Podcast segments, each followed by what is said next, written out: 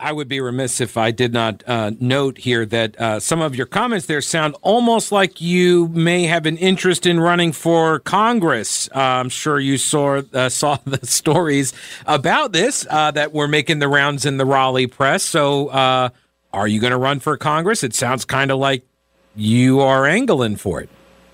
Look, I'll say this. You know, we've I, I'm proud of what we've done in North Carolina. We've reined in government mismanagement. Uh, we have lowered taxes. We've cut regulations. We've done our best to rein in Go- Governor Cooper, although we haven't been able to restrain him as much as we'd like because we don't have you know veto-proof majorities. Uh, we have uh, uh, we, we've combated illegal immigration at the state level as much as we can. We've uh, done all we can to deal with uh, drug trafficking. Uh, you look at the federal government; it's just a mess every way you, you look there. So you know, I'm really proud of what we've done uh, here in North Carolina.